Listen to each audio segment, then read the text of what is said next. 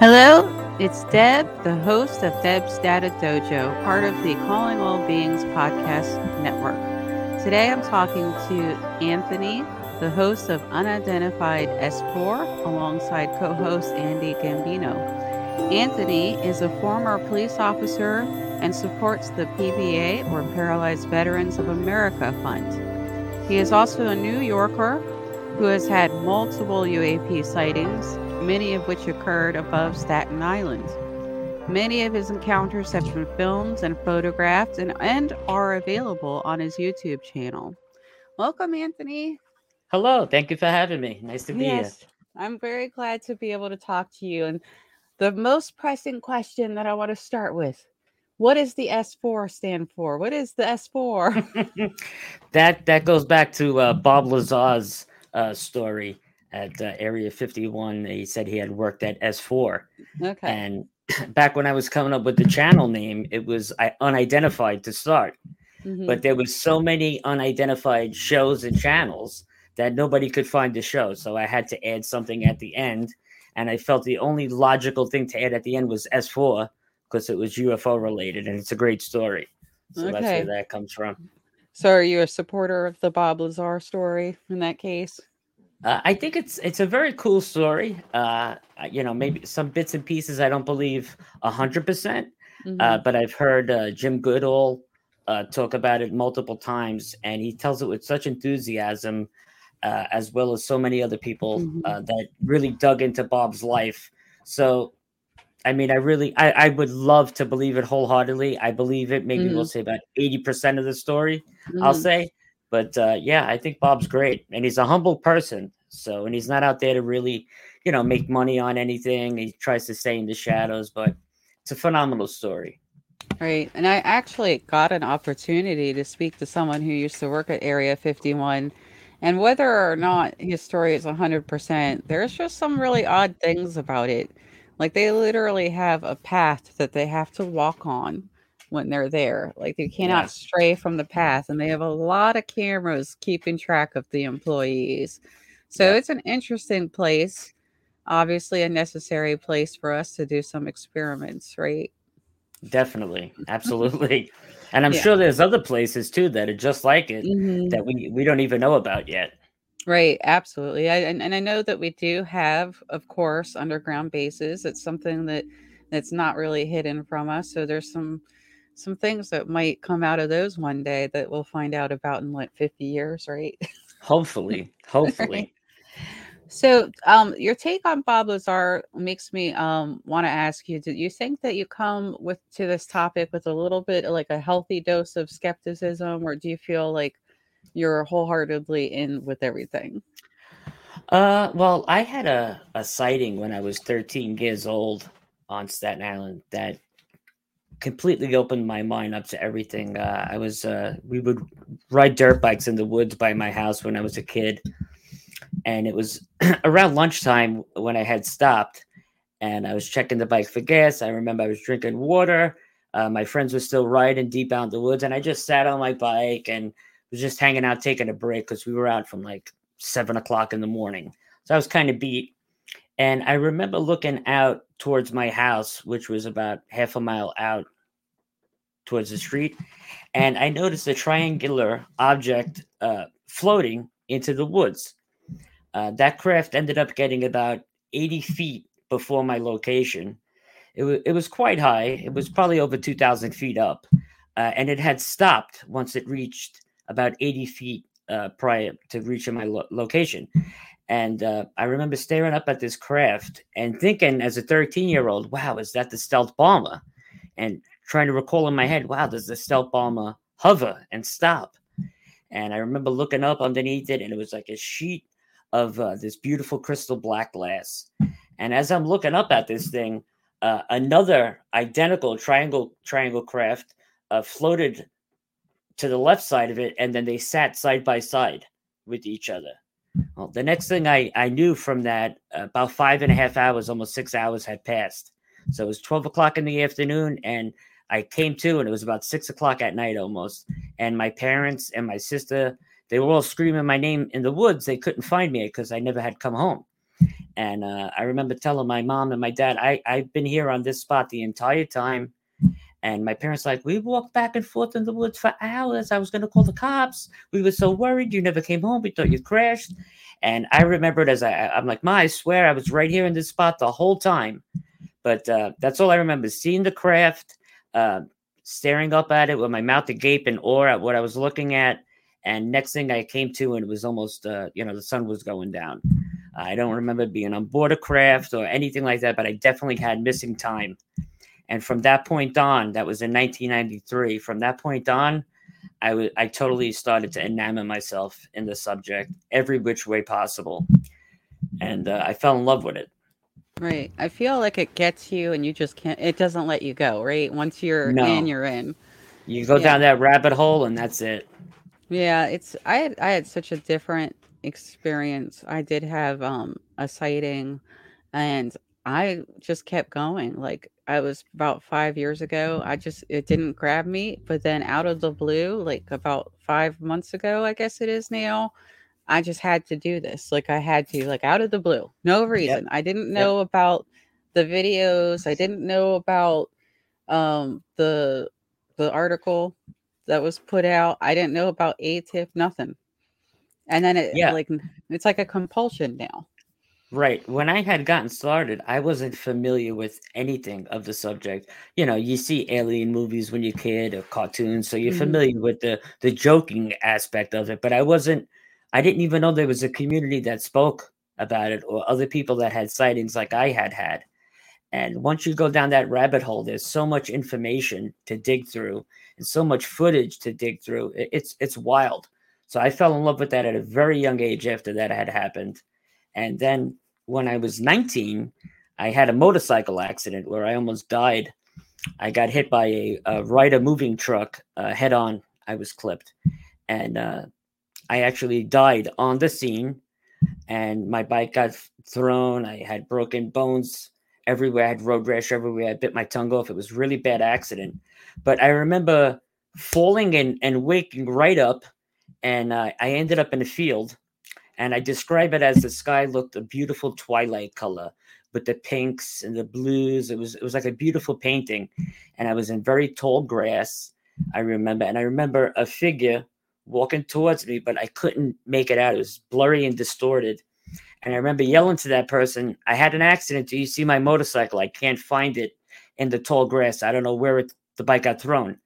And the person came closer and closer and closer, and then I seen the person a tall guy, black curly hair mustache, and he had explained to me I was in an accident and that I'm safe. And then he had asked me if I wanted to go home, and I had said I want to find my motorcycle first. And uh, he said, you know, I, I really have to ask you. We don't have a lot of time. Do you want to go home? And I said, of course I want to go home, but I need to find the bike. And the person reached out for my chest like he was going to touch my heart. And it, he went right through me. And I woke up in the ambulance being defibrillated. And a couple months went by. It took a long time to start talking again and all of that. And I was telling my mom the story, and she said that sounds that guy sounds very familiar. So she was going through photos from when I was a child, and it just so happened I keep the photo by me now all the time. My godfather is that man. His name's Michael. Uh, the last time I seen him, I was nine months old, and he died in a tow truck accident. And that was the man I seen when I was in that field, uh, oh, that that, that place. That was the guy. So and I keep he's my good luck charm. I keep that picture on my desk all the time because wow. it was just a wild experience. Uh, I've been on two wild rides in my life so far. Right. I did see um because you know I looked at your YouTube channel that you also had um a very lucid um dream that was rather detailed and it actually the interesting thing about your dream, which I'll let you elaborate on, is the comment about the cord. Um, because I that's something I've been saying recently. So when I saw that yesterday, I was like, someone else knows about the cord. Um, that's, so that, that's attached to you. Yes, that yeah. attaches to your origin being, so to right. speak, right? But it goes yeah. all the way back to God, essentially, whatever God is. You know, like I use that word loosely, but um, I've tried to explain that a few times to people that I feel like there's like a string, you know, it's like a string that goes all the way back. I know exactly what you're talking about. Mm-hmm. And I don't, I, but you mentioned it comes from the head. I had no idea where it came from. I just sensed that it was there. It's so interesting how often um, something that I just appear to um, learn about is something someone else is experiencing. So I've really appreciated that. So I don't know if you want to jump ahead to tell that story now, but Yeah, that that's I've I've had a couple uh very uh I'd say very elusive deep dreams where they felt so real uh, that I woke up and and was terrified. That's how you know real these experiences felt. Um, I've had one experience where uh, I had fallen asleep on the couch, and I wake up to a bunch of beings in my living room, and my dog, who's always next to me, barking, but I I can't hear the dog barking. It's just like no nothing coming out of his mouth. And I was taken by the hand, and we walked right through a wall. They took me right through the wall of the house, and we went through the wall.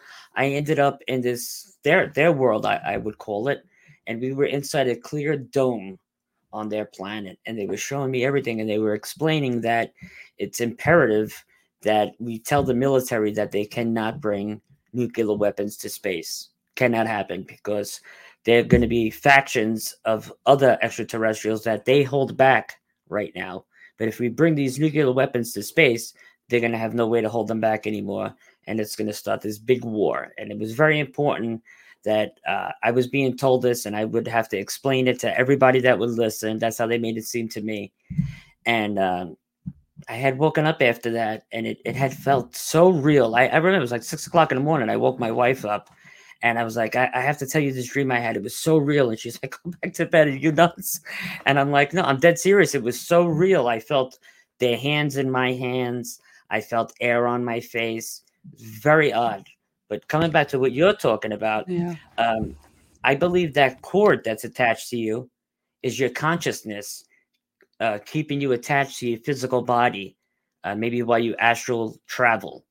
So now I'm coming to, as I talk to more people in the field that are really familiar with this, I'm coming to believe that maybe it's not dreams I'm having, but maybe I'm able to astral travel in deep sleep. Maybe that is a real thing because it's happened more than once now. So um, I'll be I'm diving into that now. Well, a lot of the um, experiences that I've had lately, um, other than obviously the nuts and bolts, the part of seeing um, two objects. The first one I mentioned briefly, another was just an orb.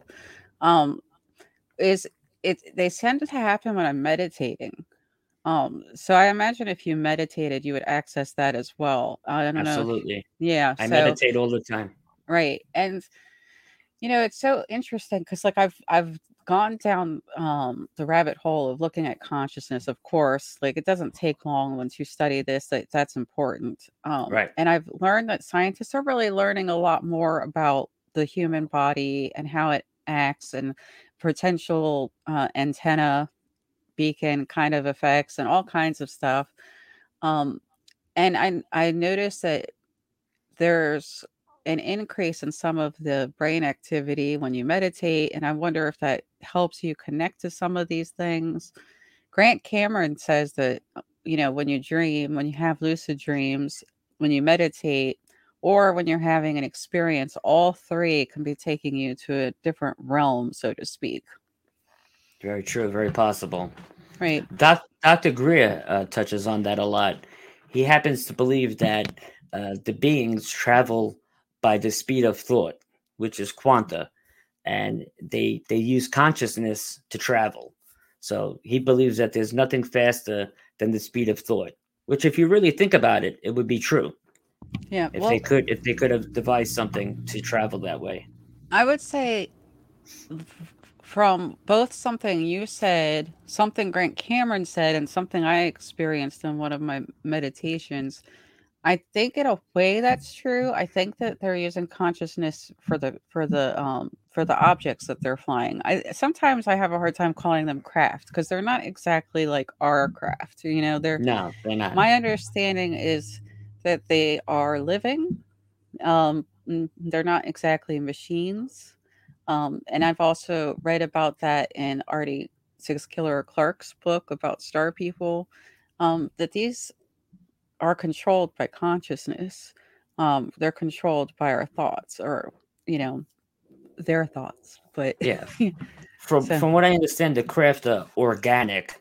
Mm-hmm. From what I've come to understand, uh, from what I've heard on multiple lectures, the the actual craft is created uh, with the DNA of the being mm. that's going to control it. That's how I come to understand it. So that craft has the same DNA that the being has, or you know, same chemical makeup as that being, and they're able to use their mind, their consciousness, to focus in and control that craft wherever they want to go, almost like a scout ship. So I would say that they send that. That's like their version of our drone, but so much more advanced. That's how I see it because I filmed them on more than one occasion now, and they're just orbs of light uh, that travel at high rates of speed that can do phenomenal things. I mean, I, have seen some of these craft uh, come in from way up in the stratosphere all the way down to maybe a couple hundred feet off the ground and then shoot back off and out. Uh, so I don't know anything that we have that can do that. Uh, so it would have to be some form of extraterrestrial technology. Right now, some people um, argue that they are just living on their own, like those objects are alive on their own. Um, that, that they are themselves. Theory. Yeah, that they themselves are the extraterrestrials. You know, so like it's kind of you know we ha- we're all over with the uh, the hypotheses of what this is, and I'm trying not to be biased, but I know that I want it to be extraterrestrials, which uh, is why I want to. Yeah, I want to ask what the beings looked like that you encountered because of that. The ones that I encountered in that dream state were very tall.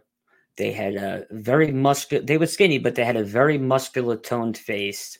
Um, they were very weird looking. Uh, I, I don't want to say like a grayish, pinkish, bluish color skin tone. Uh, very friendly. Uh, they didn't talk with their lips. I heard everything in my mind. Um, they they did not scare me, although they were frightening to look at. But I did not feel frightened of them in that way, like I was going to be harmed. Um, they didn't have any as many fingers as us. They were longer. I mean, they were very tall, eight nine feet tall, very lanky. Um, I didn't notice any clothing on them. Uh, but they didn't appear to be naked. I know that's going to sound very strange to you. It it almost no. appeared like they had uh, a, a suit of some kind on that mm-hmm. matched their skin tone. I want to yes. say, yeah, um, uh, bold, big eyes. Um, a couple of them had uh, eyes like ours, like colored uh, irises and pupils, but a few of them had the black eyes.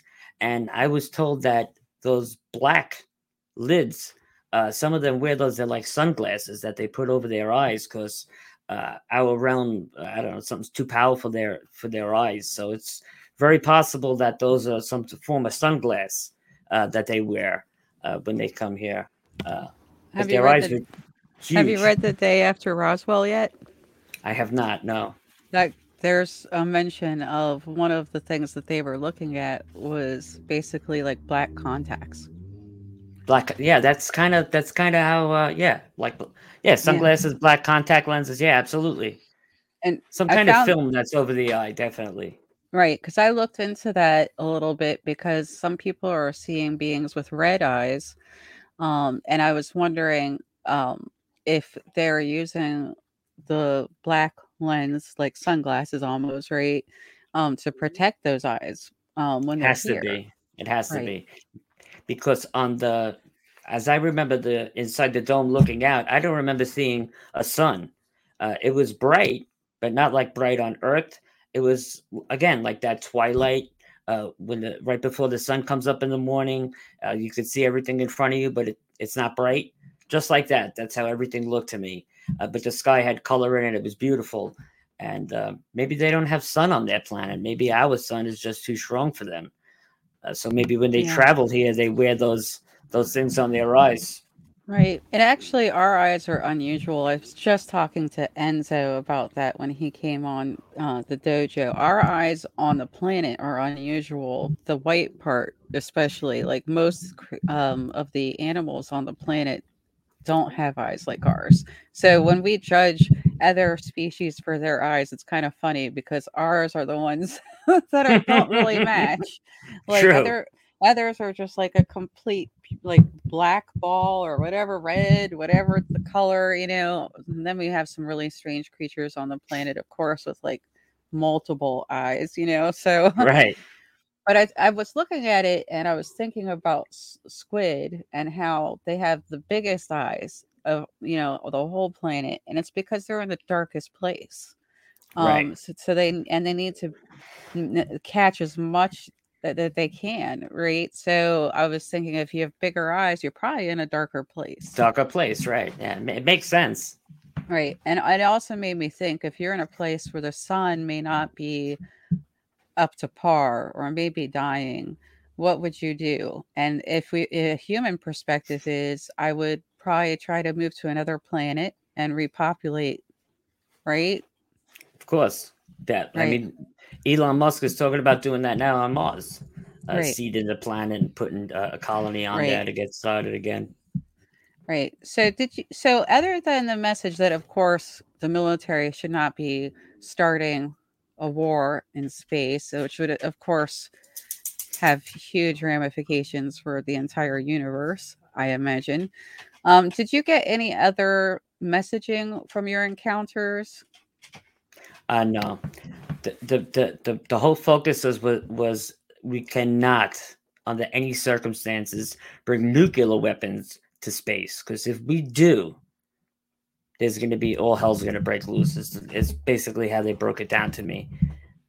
We have no right bringing any type of weaponry like that into space, um, and they were very adamant on that. Right. Now I I think um if I were to say I would I would say that I get some kind of messaging also. Um it's it's hard to describe. I don't have dreams like that. It's just like impressions, right? And mine is simply that, you know, disclosure is going to happen in, in a big way. It's going to happen fairly soon. Um and to get people ready. So it feels like people get handed different components, you know? Absolutely. Well, what else I find very odd is I'll be sitting on the couch with my wife watching a movie, and out of nowhere, I'll get the, the strangest feeling like I have to go outside right now and film. Mhm. So I- I'll, I've told my wife so many times, you know, at first she thought I was nuts, and then I took her out with me a couple times. I'm like, I'm telling you, we have to go out right now. Come with me. I'm, I'm gonna. I have to go film, and I set everything up, and within 12 to 15 minutes, I'm filming something right. and and I'm not talking a satellite passing. I'm talking objects in the sky doing amazing things that I put on my channel, and I there's no rhyme or reason to it. It just happens, and it's so Mhm. odd that you know you get that feeling, and then you go out, set your cameras up, and film, and you catch something. I mean, I know friends that have been trying to catch a strange object for months now, and they haven't captured anything. Not saying that I'm I'm anyone special that I have powers that I could just do it, but nine times out of ten, when I get that feeling, I will catch something. I definitely get again that sense of like picking and choosing. Like they did the same with Dorothy uh Izatt, I think it's I how to saw Izatt, yeah. They did the same thing with her. They like let her know, come out. Now's the time to film. But with other people I've spoken to, they've said, Don't film. It's this is for you. This is personal. Don't get the camera. Just focus on what we're doing. So it's really um you know, it kind of goes to what Jack uh, Jack Perlet has said that there's some kind of control uh, in what's going on, some careful mechanism in place for how things are happening. Um, I'm coming to believe more and more now that it's possible that they're selecting people to see certain things and record certain events at certain times. mhm, Um, I'm believing that more and more now. Um, because there's times I go out on my own for two, three weeks at a time to film, and I'm out there for hours on end, and I won't catch anything. Nothing but satellites or you know uh, space junk coming into the atmosphere and burning up. Uh, nothing I would call extraterrestrial or UFO or anything of that nature. And then there's times where I'm just sitting on the couch watching a movie. You know, we just had dinner, relaxing, and boom, I get that overwhelming sensation like I have to go outside right now.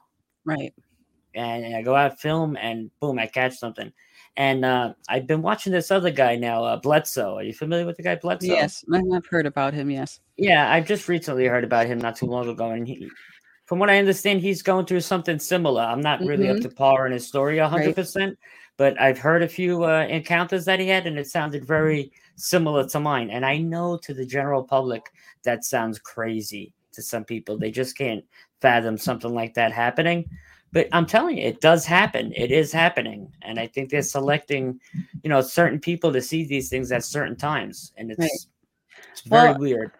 Um, a friend of mine who is um in a rather important position within the community um, and I were talking about our locations when we went to school. Like I went to um, a school next to one of the archives okay. um, that has Blue Book in it. So uh-huh. anyone who wanted to be a little stocky could figure out where that was pretty quick. But but and then he went to um, the college that had the NSA archives in it. Oh wow. And I was like, is there like something putting us in certain places? Like Strange coincidence, huh? Right. It would take me all of maybe an hour to go over to those archives. Um, and I may one day, I think I'll wait until um, another member of the community comes to Baltimore and she and I will m- take a field trip because she's planning on moving to Baltimore. Um, she and I will take a field trip and go take a look at those archives, I think. But it does feel like there's some placement and I maybe you, you meant to go see those archives. Maybe you know you yes, should go do that. Exactly, and I feel like Preston Dennett said a lot of the people who have experiences tend to be people who do service um, right. to humanity. And you know, I'm a mental health professional, and you were a police officer. Yeah, so I, I'm I'm big on helping people. I even volunteer as a firefighter for many years too. Um, I'm, that's I don't know. I was born like that since a little kid. I've wanted to help people, and I'm sure you had the same feeling from a young age too, right? Probably to help people. Yes, yes. Yeah. I was. I've always been interested in people. I've always yeah. been very fascinated by people. In fact, I think I would have been just as happy being a sociologist or an anthropologist and just studying people. You know, I I went to a few countries uh, in my life, and I always just really wanted to be where people were and learn about the other cultures. Um, when I watch reality TV, it's a hundred percent just to find out about people. You know, I just want to yeah, know true. more. Like uh, I watched one recently that was based in Japan. And I was just like, I just want to know more about Japan, you know, like so I don't I just wonder like what is that about us? Uh maybe, you know, a lot of people are like this uh and it, it means nothing, but I do wonder if if it's kind of a part of a plan. Well, I, I, will tell you, I do believe it's a part of a plan because just about, I would say, two weeks ago now to the day, um, Andy and I and a few others, we, Enzo, we were on the Josh and Artemis show. And that night, an hour before the show started, I had filmed two craft flying over the beach. And we played it, we revealed it on the show as like breaking news because it just had happened. So we showed it.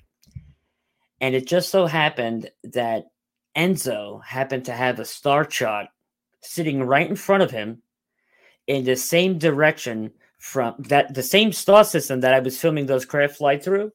Enzo had that exact uh, star chart sitting right in front of him and then Thin Lizzy Borden, um, she does the witch show, uh, Witch Please. She had a deck of tarot cards, and the deck of tarot cards had the exact background that Andy and I use for our show. So the three of us that all interacted with each other on that sighting, we all had something in common. Like we were all meant to talk to each other that night.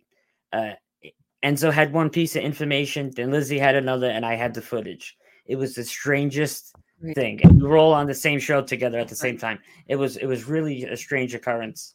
Right. Have Have you read American Cosmic yet with um, Dr. Pasulka's book? No, um, I have not. No. She talks about synchronicities a lot. Um, she talks about how things just seem to fall into place. And I feel like that happens a lot with this topic. Absolutely. Absolutely. An- another example was I was talking to um, Priscilla from Quantum Witch Cafe Yeah. about one of my meditations, which was to me not the biggest deal. I was kind of introduced to a light being, was told that the light being was my soul, which is a whole nother conversation. And then we went to go see like a, a what we call what I was told was called the council. And then while I was on the show talking to her about it, she told me she had also been to the council. And I noticed that her backdrop while I was talking to her, which of course no one can could have seen because it was an audio podcast, looked just like what the council room looked like almost. Can I ask you one question? Because you just said the council, and that brought back yes. some.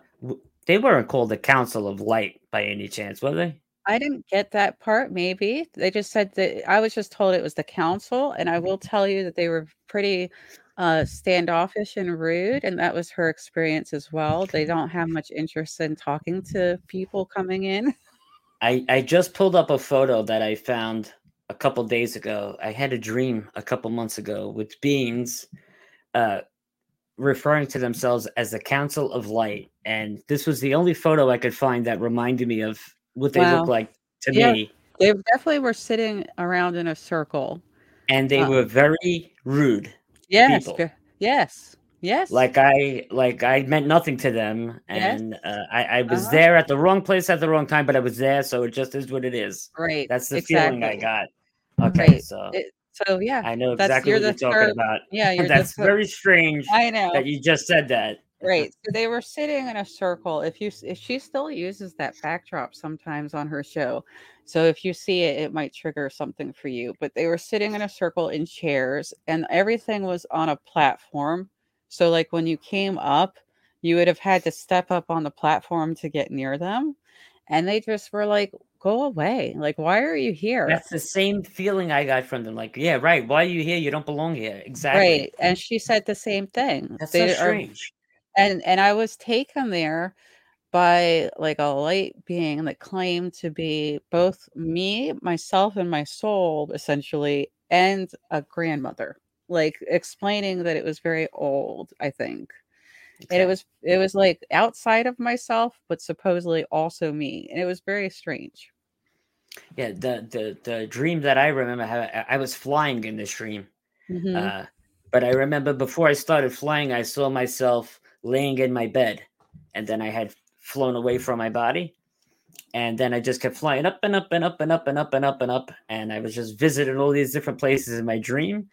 And uh, my wife tells me I have to stop eating chocolate before bed because that's why I'm having all these crazy dreams. But um, yeah, I kept flying up and up and up and up, and I ended up on this beautiful pla- planet. And uh, they were there having a conversation amongst themselves, and I kind of like butted in, and they were kind of like really pissed off that I was there. Uh, but I still chalk these things up to dreams, is how I still chalking it up. But it's very possible, like I said, these things are meant to be, and they happen at the right place and the right time, and Well, you'll you get the to knowledge when you're supposed to have it, or something like that. for you to just have run into them and then for me to talk to you about it Yeah, like no, right after that's- that's that's, That's too strange of an occurrence, right? Yeah, that's too. And then Priscilla's backdrop, like it was like that's so close to what it looked like. It wasn't exact, That's but it was crazy. close. Yeah, so that like ah, that's so weird. But like I'm not the only person that has met the light being that's your soul, but not you. Like it's like outside of you, but is you. It's Right, so weird. right. That's very And- weird. And then the other one, I was telling um, Grant Cameron that I had meditated. It was a two part meditation. The first one, I was in space and I was just like, okay, like, what's why am I in space? Nothing's going on. I'll just go with it. And then I noticed that, like, there were like kind of objects around me and they told me to dance. And then the next time I meditated, I went back to space and there were there was a a UAP and I was told to lay into it and told to dance. And I was basically told that I would have to make it dance if I wanted to pilot it. Really?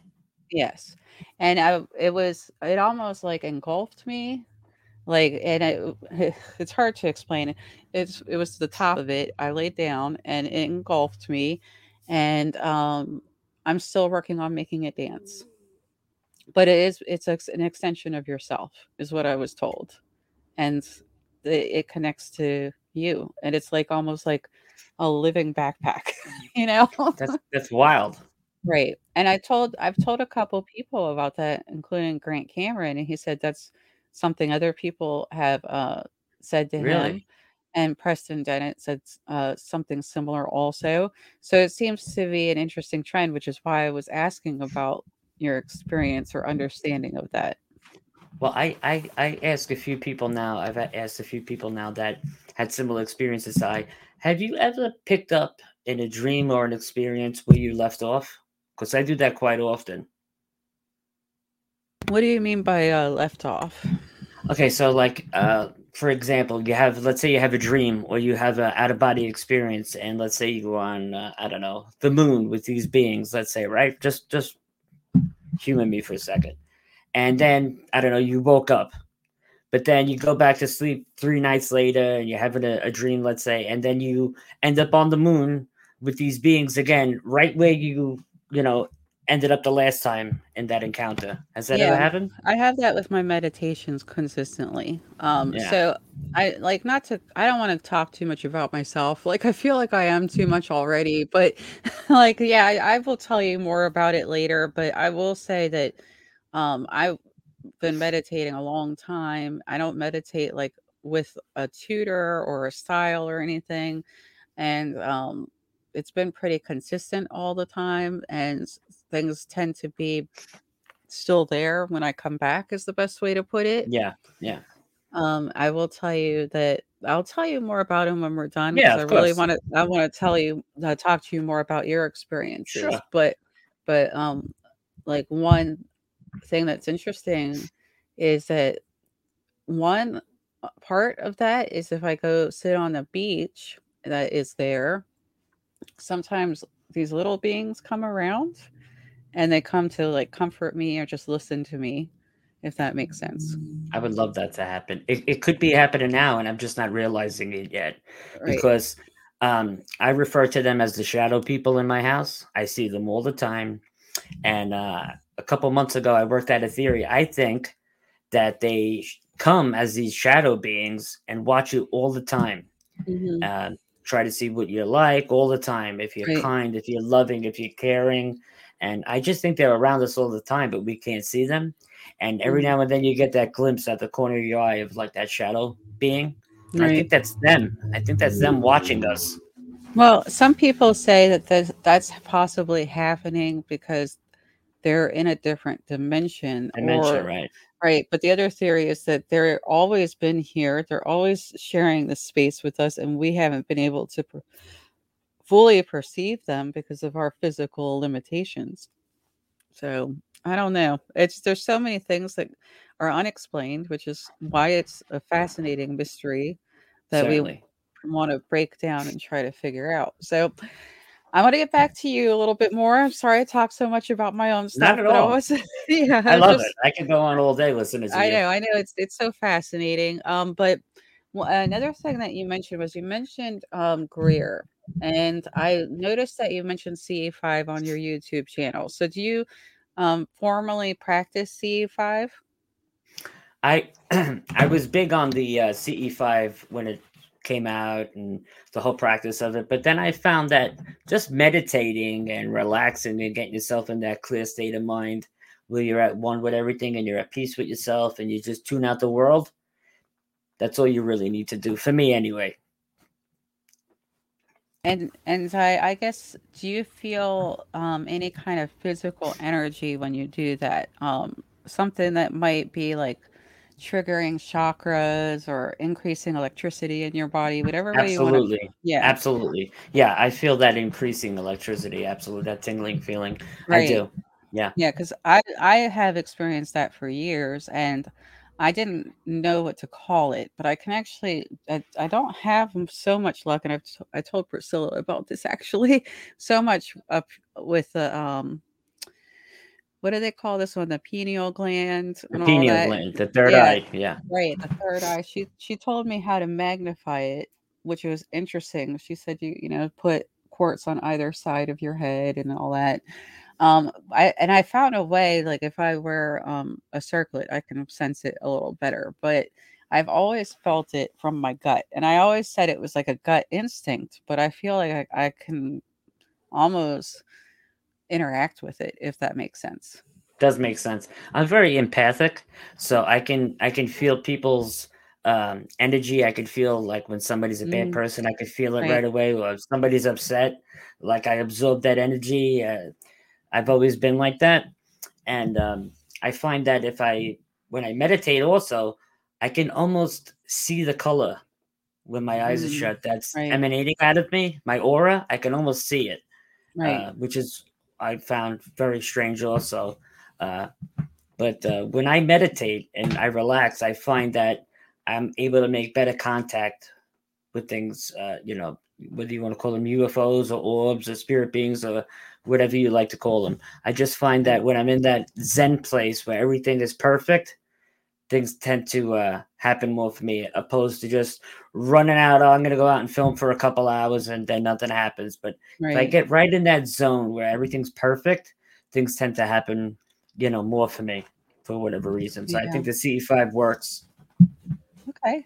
How do you feel about um, some of the scandalous aspects of Steven Greer. Like you don't have to say if you don't want to. No, absolutely. Because uh, funny you bring that up because just about a week ago I had uh, written to him and I wrote uh, email to him. You know, I would love to have you come on my show and talk. You know, and uh, I got back like a nasty email, like, "Oh, you don't have enough subscribers, and we need somebody that has at least two hundred thousand followers to even think about coming on your show." And I was like, "Wow."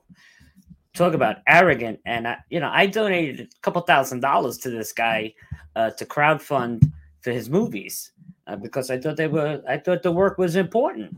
And I mean, I thought that was very arrogant. I, it wasn't from him personally, but it was from like his head uh, honcho there. I won't mention names, but I just found that so arrogant. Somebody that's talking about getting just that one percent can make a difference and, and then you you know somebody that was interested in your work you do that to really really upset me. Yeah, yeah i've actually um heard about some other things related to him um from behind the scenes and it actually oddly enough my response is i want to ask him questions. I have questions so do I.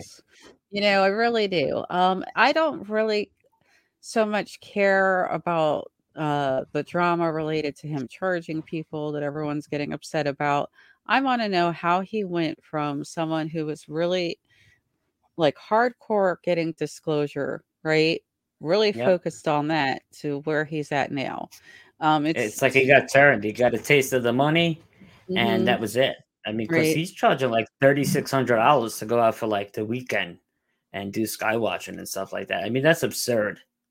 Right. That's absurd if it's so important for you to get that 1% to change, if 1% can make that big change in consciousness, you should be doing it for free till you get to, you know, you get your point across to make it work. But I mean, we're talking about a guy that took $500,000 for like that free energy device thing he was going to do. And nothing ever came of it. And now he's talking about taking donations for the same exact free energy uh, device that he took money for a couple of years ago and brought nothing to the table with it.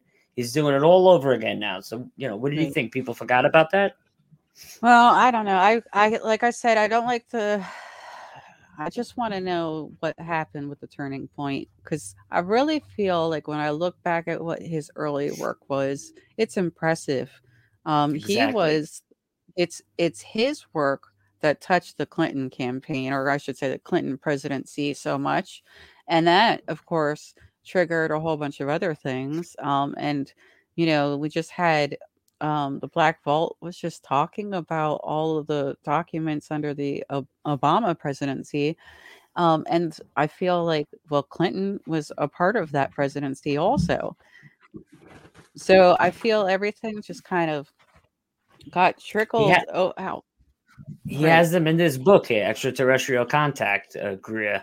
Right. There's all the documents uh, that he had in here, and It's a great book about every uh, his earlier work, and I don't know what happened from then to now. Right. I don't know. But I will say, um, I do know, I heard, I don't know if this is 100% accurate, that his push for the extraterrestrial hypothesis scared Congress away also. So they were actually at a point where they were interested, but his push for that particular hypothesis made people wary. And I think that's still the case today. Like people still don't want to say that. Have you noticed that? I, yes, I do. But I think that the government doesn't want to admit the extraterrestrial stuff that's going on because they're too in bed with oil and coal companies and mm-hmm. and gas prices and making money like that because if you could really reverse engineer a craft there's got to be some kind of free energy on there that could probably right. power the, the world and they just don't uh, they don't want to lose the money therefore they don't tell us about the technology that's how i see it Right. And if there's if these these beings are millions of years, maybe even a billion years more advanced than us, they probably have technology that could cure cancer, uh, cure AIDS, uh, cure all kinds of sicknesses. And it's more important for big pharma to make the money and for congressmen to make the money and congresswomen to make the money. So they keep all that stuff hidden. And when you try to bring disclosure to the table, they don't allow it because money's more important. It's all about the almighty dollar, and that's what it always comes down to. And it's sad. It's interesting because I've I've gotten this impression lately about what if we were in a world that didn't involve money, where everything was just about making sure people had homes, that they were fed, um, that they were protected and safe, and then they could increase their spiritual like essence, you know, like like yogis, you know, like what if everyone yeah. like uh, i would love to just sit around and do art all day right? Like i who, actually, who wouldn't? right? I love to paint you know? I would love to do that or write books or write stories you know? Um and i feel like there that idea is so scary to people who like capitalism right? Yeah. and they they call it other things. They call it communism and socialism. And that's so scary to people that they can't embrace that idea. Right, right, right.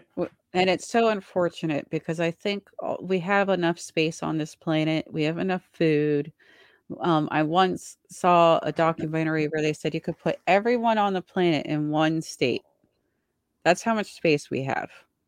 And look at Alaska. It's way bigger than it's shown on the map, right?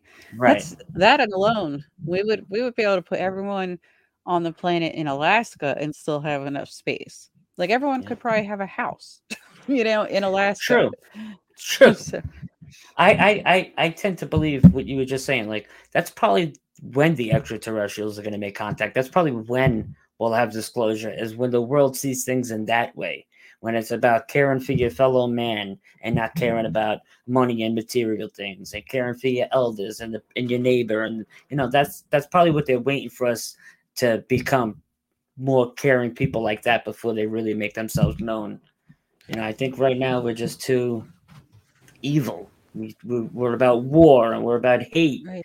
and we fight with each other over the dumbest things. Like just look at our community for example. You got so many people infighting about the dumbest right. things and making entire shows about the stupidest things and right. fighting with each other. There's no need for that. We're a small community as is. We should all be there to help one another and lift each other up. I, I just don't mm-hmm. get it. That's what it should be about. Well, you know, I tried to I try to put out that positive messaging with Andy and Enzo and that was Chris beautiful. That's what it should be about. Yeah. Yeah, and I and then right after the uh, peaceful disclosure event, things continued the way they were before, if not, not worse. Right, and stop. and I think people like the drama that that is involved and are being hurtful or acting hurt. You know, so it's it's not always they're the ones hurting, but it's like entertainment to them. You know, Deb, I'm I'm fairly new to the uh, YouTube community. I'm I'm only involved now a little over a year, and you know, it seems like when I got into it, I I landed on some of the wrong channels. I want to say I won't mention names, but you know, I, I saw some things as funny and this, but I had no clue that all this stuff was going on. And then as I learned more and made friends with more people and seeing different people's aspects of how things should be, I'm like, ah, I belong on this side. This is how I, I view things, not on this side. And Right. I wish more people would find more of those channels and see what it really should be about because it's horrible on that negative side. It makes you feel Yeah. terrible inside. It's it's disgusting. It's true. Like uh, for me, my messaging is really I just want to help the public be prepared. I want to educate people. I want them to know what's going on. Um, I created uh, the UFO connector, hoping that everyone would collaborate and come in and want to be a part of that and just kind of get people ready, right? Um, but yeah, we just have to sidestep the drama to do that. To like, that's what it's hard some days. I feel like, you know, a little sad for people. You know, I Yeah. have days where I'm just sad for people going through some of the drama. Um, I feel bad about things that happen, and then I have to pick myself up again and say, that's not what I'm here for. I You know, agree I'm 100%. right. And I have I have days where I don't even want to turn the TV on and watch any YouTube channels UFO Right. related because I'm afraid of what I'm going to see or who's picking on this person or who's picking on that person and I sometimes I just don't turn it on for a couple days straight and then Andy's like Right. hey come meet me come meet me let's check this out or whatever I'm like all right you know but it, it's sad what's going on it's terrible I just started steering away from certain people now because like I said I'm I'm learning where I should be and I should be hanging out with and where I want my channel to go more towards, you know, the good Mhm. side than the evil side. It's but I didn't see it like that when I first started. I had like I said, I had no clue what the hell was going on. I thought this was just this one person's view on things and this was another person's view on things. But it, you could really see it's like split down the middle. It's them right. Or them. It's crazy. Yeah, it's I'm just laughing because when I first came into Twitter, like my eyes were open to how social media worked, right? And how YouTubers worked and all that. And it was so fascinating. You're the first person that I ever spoke to in a talk space, which is when I really started to engage with people, um, was actually Vinny. like it was so funny because he and I he had started a talk space. I don't know if you know Vinny. Um, No. um, from uh, the dis- UAP disclosure. Um, never mind. Anywho, um, so that was like the, my entrance doing a talk space. I didn't even know what it was. I was just like, oh, what's this? And I like pressed the button. Um, and that's how I got involved with people. But like, I just learned so many things so quickly about people and social media that I was not really aware of before.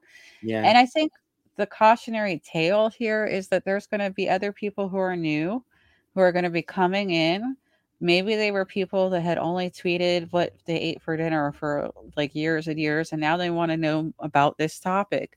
Um, and I really want them to have a soft landing. That's what I want for everybody. I want everyone to want to be able to come talk to me about this. I want everyone to, you know, who has questions to find someone who's going to give them an answer um, I really would like the community to give people a soft landing. I Yeah. don't think, you know, some people are really um, against ufology and stuff like that right now as a whole. And they're saying, you know, we have to go the science route, blah, blah, blah. I don't think that's necessary to do that. What I think is necessary is for us to be open minded and accepting Absolutely. of Absolutely. every, you know, and and it's I think it's 100% okay if someone doesn't agree with my hypothesis or what I want, you know. Yep. I mean, I've, I I'm, have, I'm I'm I'm fairly new to Twitter. I've only been on Twitter a couple months now, and I already had somebody clone my account, and they started Oh. writing all. I, and I didn't even know about it. Andy found it. They started putting all these derogatory things on there towards people and wow. Elizondo and all the. And then last week, I'm I'm typing at Elizondo. I'm like, you can come on my show anytime you want. I have a safe platform to talk. I love to talk to you. And then I'm getting all these messages back like, you bashed Elizondo on on Twitter and you put all these evil things. I'm like, what? I've never said two words about this guy. Mm, And uh, then I found out I had a cloned account. Somebody had made a bogus wow. uh, Twitter account about me that I had to have taken down, and it's just so messed up. Like, are people really that crazy to do something like that to try to bash another channel? It's so childish. Yeah, I, I can't understand it. I think it must be a competitive thing, right? Like Has to be. and I, People I think guess they're going to become millionaires on on YouTube. It shouldn't be about money. It's about disclosure. That's what it should be about. yeah, I don't know um if you've gotten a chance to look at my my webpage, sorry, but it's really all about just highlighting everybody, right? So I guess I'm at the opposite end of that. I'm like, you know, everyone should be appreciated, everyone's views should be recognized. I have a whole bunch of different hypotheses on there, and I try to find information for those. Um, I have people like Bob Lazar on there, I have Billy Meier on there, uh, George Armonsky, I don't Adamski. yeah, I don't know how to say his name. Yeah. So yeah. Um, I have people on there because I want people to just know. And then you make your decision on your own. Right. Right, right. That's how I see it. I was gonna have, uh, I was looking to have Michael Horn on, and then um, I I was double booked, so I had to you know postpone Michael for, for when he's free again. I don't know when, but to talk about Billy Meier, and I got so many evil emails over that. I'm like. But not everybody thinks like you think. Some people want to know the Billy Meier story. I grew up with that. I want to know more about that. I don't care about all the other BS that's in between. I just want to know about the story and Right. what you know Michael thinks about Right. Billy Meier. Because Billy don't do interviews no more because he's like in his late 80s now. But if Mhm. anybody knows the most about Billy Meier, it's Michael Horn. And who better to have on than Michael Horn, Right. right? Or you know, people don't want you to have like Richard Doty on because he was like the disinfo guy. But I Mhm. want to I want to know what led up to him becoming that disinfo guy and where he went from there to now and what are his, his views now. Uh, Mhm. that he doesn't have to do that kind of work anymore. But people don't see it like that. You know, it's one sided. It's you know what they want and not what you want's crazy. Yeah, I got in trouble Yeah. for trying to defend the perspective that Richard uh, Doughty or Doty uh, may actually be trying to turn the page and make Right. amends. I got, I got, you know, I got pretty close to making someone really upset with me for that, you know. But I, I um, went through the same thing. yeah, but you know, um, you know, so the community needs some help, and so we will move forward, of course, and keep trying to bring them to a more positive place. Um, so let's talk a little bit more about what brought you in, which is your experiences, right? Yeah. Um, one, one question I had was, you know, you were mentioning that these objects were not satellites, um, they were um, not stars. You know, it's pretty clear they're not. They're moving, you know, and they're pretty bright. Do you do Right. the roll? Do you do the rollouts? Because I think that's important Of for course, people to know. absolutely. I Uh-huh. have all kinds of software that come out with me. Satellite tracking apps. I take my laptop and an iPad out with me and the phone. So I have three different pieces of software running. Right. So I satellite tracker, I have the uh, ISS tracker, Mhm. and then I have the radar uh, tracking system that tells you all the planes that are in your general area. Right. And I just got the um, Starlink uh, site Okay. that tells you when Starlink flies over or just one of their general satellites that aren't Right. on the NASA satellite uh, page. So I'm constantly looking at that. Then I use a rangefinder to try to determine Mhm. how far an object is, but that's kind of hard to use. I was kind of shitty piece of equipment to buy because how are you gonna like uh, range in on an object, you know, hundred thousand feet up or something like that's impossible. But I just Mhm. tried to get every piece of uh, equipment that I could to to show, Right. hey, look, I use all these pieces of gear, and when it's not a bird, it's not a plane, it's not a satellite or the ISS or Starlink. What else Mm. can it be? It's an unknown. Now, if I say it's a UFO, I'm not saying there's little green men flying around in that craft. I'm, I'm using the the actual term that's in the Right. dictionary: Mhm. unidentified flying object. I could not ide- uh, uh, identify this craft, and uh, that's the only time I'll put it up on my channels when I cannot I uh, identify it. You know, Right. that's the only time I'll put it up. Yeah, so one of the videos that's on your channel looks like it's from somebody else. Um, it's I caught PD on there. It was a FLIR video. It was what looked like a white um orb Oh, of some kind. FLIR Yes. video? Yeah, those are mine. I, I have a FLIR camera. Um, but there was it was this like December. I have it written down because I wanted to ask you about it. Um, let me see if I can find that. I'll look at it up with you. Long Beach leaking UAP is what I wrote down. Oh. 2004. Okay, Yeah. that's the Long Beach Police Department, the, the Yeah. helicopter that was following. Okay, I know that one. Yeah, Yeah. Did you? Is that still unidentified? I was just curious about that one. it is. That that was actually a pretty big case. Uh, the Long Beach, California Police Department uh, helicopter was up. Apparently, they were uh, just had finished doing a uh, a high speed. Uh, they were chasing somebody that uh, traffic infractions, whatever he did, and then the cap the the chopper was going back to port, and uh, they noticed that object on the FLIR camera, and you actually see it leaking uh, all that stuff and dropping Right. orbs out of it. Right. And uh, yeah, that was a pretty big case. Uh, that's still unfound to this day. They have no idea what they filmed, and they could not see that craft with their naked eyes. Uh, only the FLIR picked it up. right. So once they shut the FLIR off on that, they couldn't see the craft, and when they put the FLIR back on, the, the craft is back in front of them. So that's that was a pretty sick uh, case that somebody sent to me. It's actually one of my favorite ones. Right. Well, and the reason I was so interested is because I've seen so many similar um, incidents where there's like almost like a plasma involved, Yeah. and then, and I used to call UAPs uh, Russian dolls. They go from Oh, something like nesting larger, dolls. Yeah, like, yeah, they- smaller, right? yeah, things come out Yep. from a bigger source. Um, spheres come out of uh, saucers. Saucers come out of tic tac, tic tacs. You know, um, you know. So I, I found it really interesting. I was really wanted to know if that was still unidentified. And It and is. so you also mentioned at one point in one of your videos that um, one of the sightings you had the object phased in. Um, so Mhm. what do you think?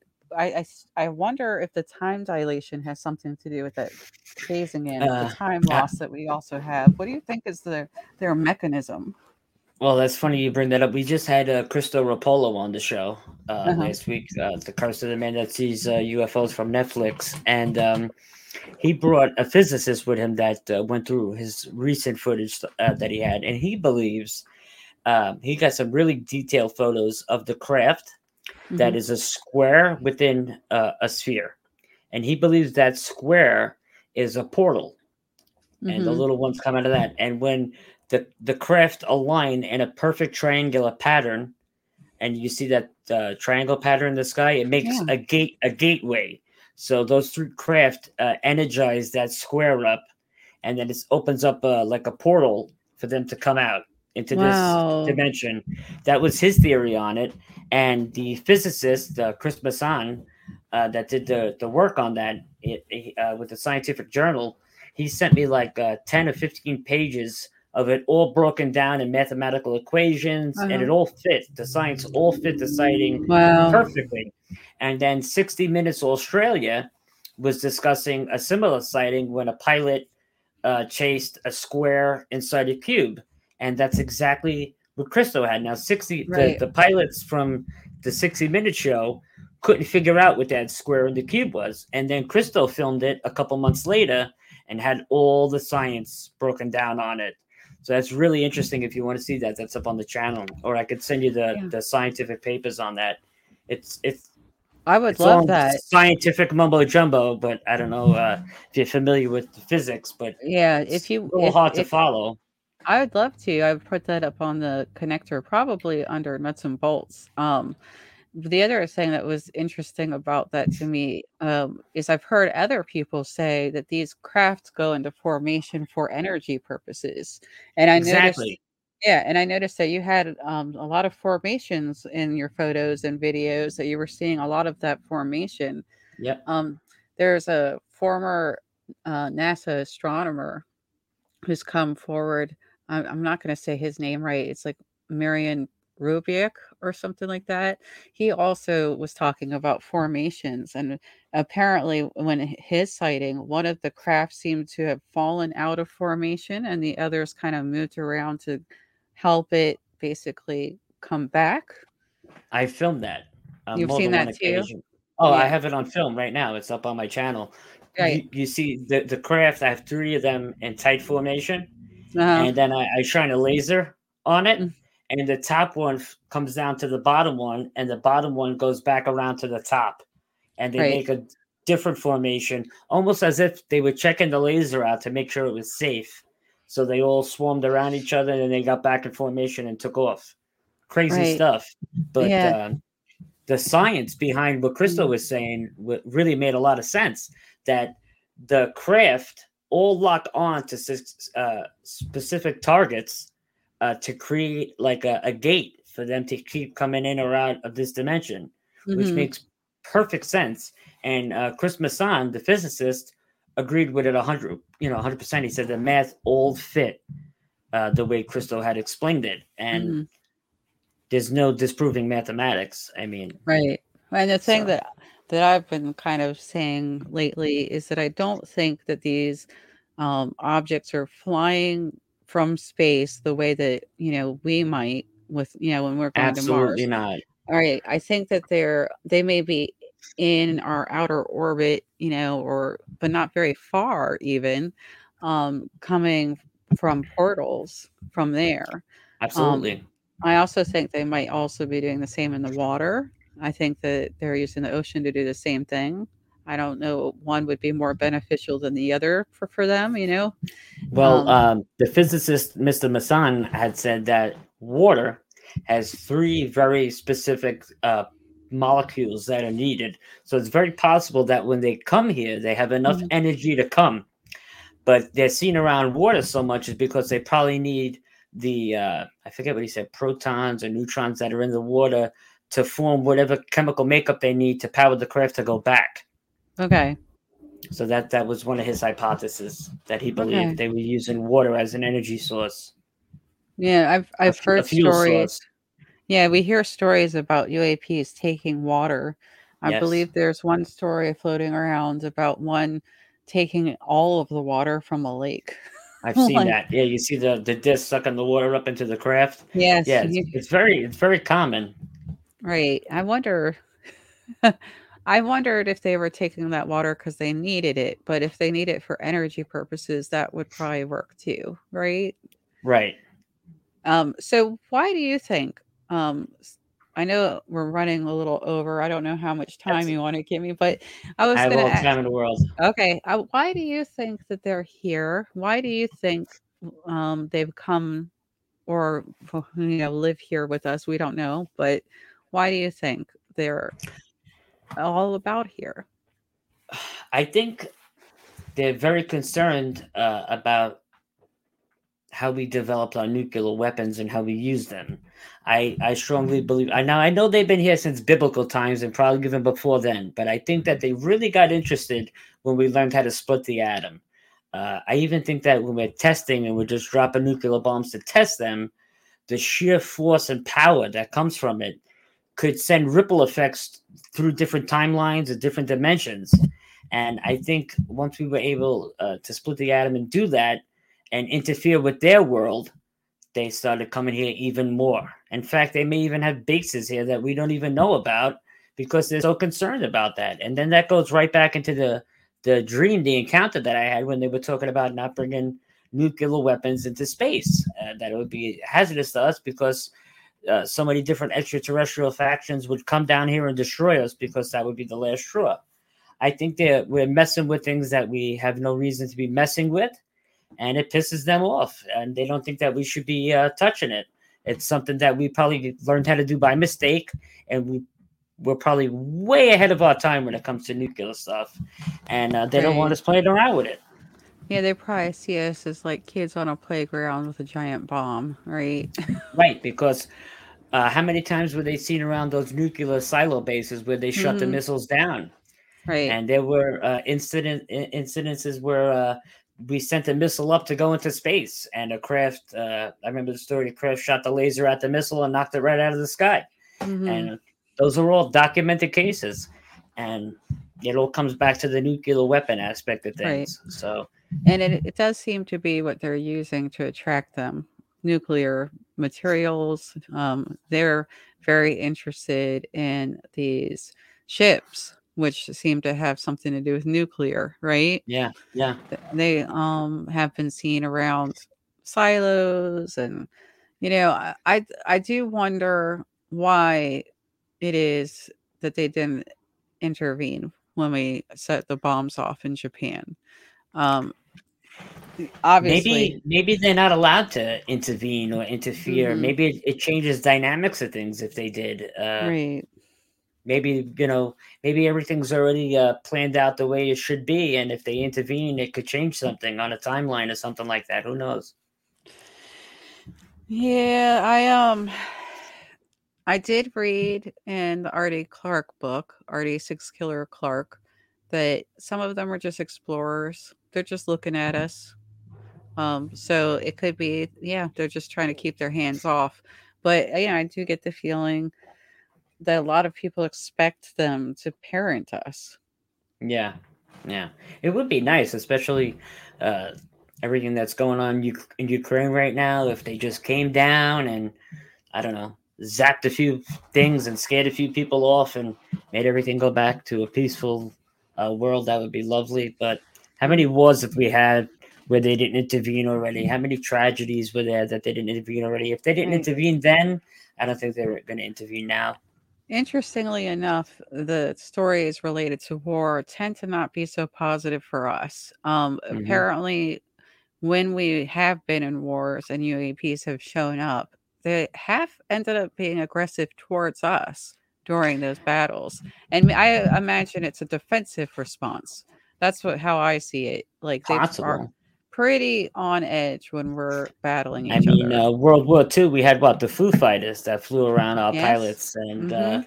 you know they've been reporting it since the beginning of time. It's there's photos in the Bible that Right. depict craft in the sky, and you know people pointing up to the craft in the sky, and uh, they've been around forever. But I think now we're we're fighting with fire right now. We have technology that we shouldn't have right now. We're polluting our planet. We're killing off our, our wildlife and fish and forests, and we're destroying the world. So I think they're trying to make us see what a beautiful place that we have, and uh, we better clean it up real quick, or we're not going to have it to play with for much longer. And uh, Right. it makes- hopefully, hopefully, uh, people wake up. Yeah, it makes me pretty sad. I feel um I try to appreciate what we have on this planet whenever I can.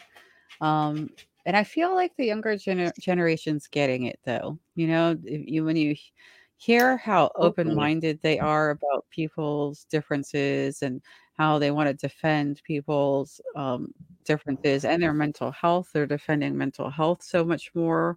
Um and they were raised in a world where they cared about the planet.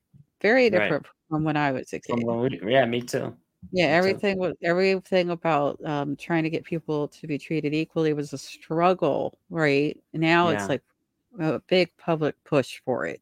Um, Very true. thi- things about um, the environment were like, oh no, there's a hole in the ozone, but that was it. Like now Right. it's like we need to recycle.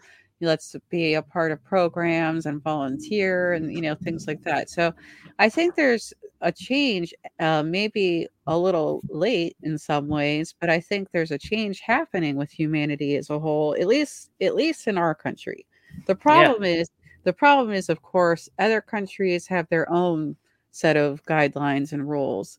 Um, I can't help but think, for instance, um, China has a lot of pollution, but I feel like their motivation to improve it has more to do with image to the rest Right. of the world than necessarily the same motivation to, you know, clean up. Yeah, very true. Uh, and some other countries are looking at us just going, no, no, no, you don't do that to the planet. They're already judging us, right?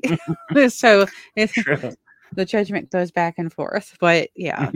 so I had um I'm just gonna ask you one final question. Um in appreciation of your time. I'm looking through all these questions I had for you, and it's amazing that we pretty much just naturally already had spoken about them. But the one question that I didn't quite get to was um if you if you are someone who's seen your videos, which of course you have, but for the public, um, you notice that you have these sightings in other locations outside of New York. Um, so, Mhm. do you get why do you think it is that you've had so many? Why do you think they tend to follow you? Um, why do you think they maybe have, have you in their plan, as we spoke about earlier? I don't think they're following me. Uh, I, I, I, like to think uh, it's just right place at right time usually. But like I said, sometimes I get that feeling where I have to run outside and film and something will happen. Um, I don't know. Uh, I don't want to say I'm the chosen one because I do not feel like that, but there are many of us that have similar occurrences. I think it, we're just a small group of people that are like minded and like spirited, and we're just fortunate enough to have that experience. That's just how I see it. Right. So you don't think it's um you know, I wonder sometimes if it, in addition to the fact that you definitely some have some kind of connection with the possibility of even having been on on a craft and not remembering or something like that because you had that time loss. Right. Uh, um, I'm wondering sometimes if they're kind of watching us or just studying certain people, you know, and it seems like like you, I've spoken to other people where wherever they go, this is happening. So I just wonder if you felt like there was any kind of pattern to that, any kind of sense to make of that. No, no, no, no. still unknown. I, I re- it's still unknown. I really wish I could put a pattern to it, but there's there's just nothing. It just it just happens. Um, it's so hard to explain. It really is. It's so weird too, uh, because you know there's so many people that could turn around and say, "Oh, this guy's he's a nut job," or "This guy, you know, he's just at the right place or at, at the right time," or "He's filming birds," or "He's filming satellites." But I know without a mm. shadow of a doubt what mm-hmm. I'm filming because right. I feel it inside, you know. And yeah. I've spoken to others that do the same thing that are fortunate enough to capture these craft, and they feel the same way. So, like I said, maybe uh, I don't want to say chosen, you know, because that sounds so so selfish. Maybe. It, it has to work out to uh, right place, right time, maybe, or I don't know, maybe I meditate and I, I pick up on a frequency and they they tune in on you. I don't have an answer for that. I really wish I did. I don't. Mm-hmm. I would like to say I do, but that would just be naive. Yeah, I do wonder if more people had that knowledge, if it be, would be problematic. Because sometimes I even have laughed or joked about imagine you're a consciously controlled craft or object or biological, whatever you want to call it, right? And you tune in to like a beacon and you think, well, that must be one of my people. I'm going to go over there. And it's a human being sitting there. you know, like how many false calls are they getting and getting irritated by? You know, I'm just like, I laugh about that. Like, how many times have they been like, that's not ET phoning home? Why do they keep messing with us? You know? hey, who knows? Maybe in a past life, I was an alien, or maybe in a past life, you mm-hmm. were an mm. alien, and maybe they, they this is their way of uh, keeping in communication with us without us even remembering or realizing it. And uh, every now and then we get a glimpse of it, like we're mm-hmm. still here watching you and protecting you. Could right. be something like that. There's so many theories. It's mind boggling, you know. Right. Just pick one. Um, but they're definitely there. They're definitely right. here. They're definitely in our airspace. They're definitely under our water. And uh, if you go outside and mm. you uh, and you focus and you get yourself a good night vision camera, you, you will pick something up eventually it will happen. Right. I think another fa-. Yeah, I think that's another factor. Paying attention. You know yeah. how many people look up when a, when something's flying overhead anymore. Exactly. Exactly. Uh, you, I can't even imagine how many things I'm missing right now by being inside. You know, right. 50 of them could have flew over right now and I could have missed it. But if I was outside filming right now, it could have happened. I could have caught it. So go, you know, before you say that it's quack science or it's birds or you're seeing this or you're seeing that, go outside and, and, and try to experience it for yourself. Try mm-hmm. to make, you know, try to figure out what's going on for yourself before you contradict it or knock it. Uh, right. Mm-hmm. I, am telling you, there's a very good chance you're going to see something if you stay out there and look up long enough. It's very possible. Right. And, and, and sometimes, sometimes I go weeks without seeing anything. So, you know, just don't go out one night for two hours and think, you know, you're going to see a UFO because I doubt that's going to happen. It could, but I would definitely go out, you know, a, a, couple hours a night or sit out on your back deck. And even if you get yourself a good pair of binoculars and just, you know, pick a, pick a, you know, whether it's Orion's belt you're going to look at or the Pleiades and just focus on that one area of sky and just keep checking it periodically. And I, I'm telling you, you'll probably will, will see something eventually. It's bound to happen. It's funny you should have say Orion because that's kind of where my like I was looking before I saw the orb, and it was kind of like a peekaboo orb.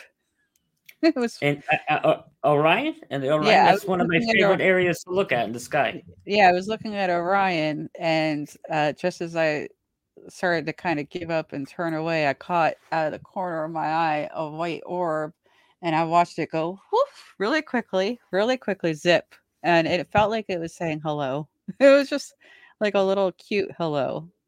Yeah, I thank them almost every time when I when you know yeah. I see something. I was like, "Oh, thank you so much. This is so cool." Or sometimes the sighting is so amazing. I have videos of me and yelling, "Oh my god, what's up, buddy? This is awesome! I can't believe it!" You know, because right. the experience is just amazing. It's very overwhelming to have an experience mm-hmm. like that. You know. Yeah, and it's but, good uh, that you have that positive feeling. Unfortunately, there's a lot of people still coming to grips, uh, still trying to become positive. It's noticeable, though, that even people who have come out as um, abduction experiencers um, have stated that they've changed how they've thought about it over time. And although they don't enjoy the um, act of being abducted, of course, it can be very invasive and scary and awful. Some of them, like Travis Walton, try to rationalize it in a more positive way. Like they feel like it's happening for a positive reason ultimately. Yeah. So my my friend uh, Cristo Rapolo, my mentor, who taught me how to signal them and everything like that, he, he told me that if you deny it before it happens, it'll never happen. You almost have to have that childlike innocence about yourself to to to, to have it happen to you. You have to welcome the entire experience. Uh, because if you don't welcome the whole entire experience and really want it to happen and believe with every fiber of your being that it's possible to see something extraterrestrial, it will never happen. And mm-hmm. I believe that wholeheartedly. I believe that's the truth. It's really interesting because um, I wish, again, that I could talk to Dr. Pasulka about things like that because um, if you notice, the archives of the impossible of Rice University got put under religion, right? And there's a belief element connected to this, and that there's an element of um, getting a calling and all these things that actually are very parallel to religion. Um, yep. And even to the point where people get get fired for this belief and then get to sue like the you know why would they win that lawsuit because it's right. you know it's almost like a religion it's like religious belief. belief right well there's some colleges right now that are studying ufology right now you could take courses in that and right. i think that's that's awesome that right. you could do that now 20 30 years ago that would never happen you know. But today, the world becoming more open to the subject, and that's that's that's very important, very yeah. important. And I love the Galileo project, but I was really amused to find out a university in Germany kind of beat them to it. They already had UAP sensors on their roof. really? I didn't yeah. hear that. Yeah, if, if you do, if you start looking around internationally, they're in a very different place than we are in other countries, especially yeah. South America. Uh, just very different. Um, Mexico worked with research groups. Their government worked with mm-hmm. research oh, groups yeah. on this yeah. topic. You know, like it's just very different.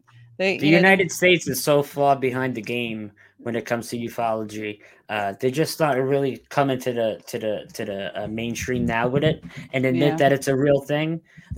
Mexico, uh, Colombia, uh, Venezuela, they've Brazil. been on that talking mm-hmm. about that Brazil. They've been talking about that since the 80s and 70s, right. and it's been an open topic for years. Even Iran and Iraq right. uh, had, had, pilots uh, chase craft, and it was out in, in, the open to find out the information on, but not the United States. Yeah, I the think last that, one for the game. Yeah, I think other countries literally will put on the radio, "Oh, there's a UAP sighted here and here and here." yeah, like right a now. second. Yeah, right. Yeah, yeah like right now. So go take a look. Normal, you know, like. so, but we're not there. We we have this thing like the need to protect the secrecy. I know NASA um, was a factor in all of this. For instance, we were called if something fell from the sky. Project Moon Dust was called and had to go pick it up NASA was involved because we had it. We had NASA, so people gave us that call. So I think that having the responsibility in that regard of going to pick up these objects really kind of um, had us shut down some things as far as you know being secretive Right. Like, no one who studies this topic believes for one moment that we don't have a crashed UAP. Not even Uh, for one moment. like, so that is- we we have to because right if you even if you believe Roswell or not, you're telling me that the military sent all those units out to go collect uh weather balloons. They didn't know what weather balloons Right, look like. I know, no. And, Come and on, they- no. I have They a were book. letting up 10, 15 of them a day. I have a book that's a couple inches thick. That right here. I don't, I don't know. Obviously, the listeners can't see this, but this one right here is just crash retrievals. It's kind of ridiculous, but Michael Schratt, I don't know if you're Mhm. familiar with Michael. Mm. He is the leading investigator on crash retrievals and mhm, everything UFO. The man Mhm. is phenomenal. He has archive after archive after archive and with illustrations and top notch research done on it. Top notch. I think I should probably give him a call, right? Michael Schratt, yeah. you really should. Uh, he's. I'll. We'll, we'll talk after. I'll give you some information again. Contact Okay. him because he is an awesome guy, and he comes f- with all his illustrations. Uh, phenomenal, Right.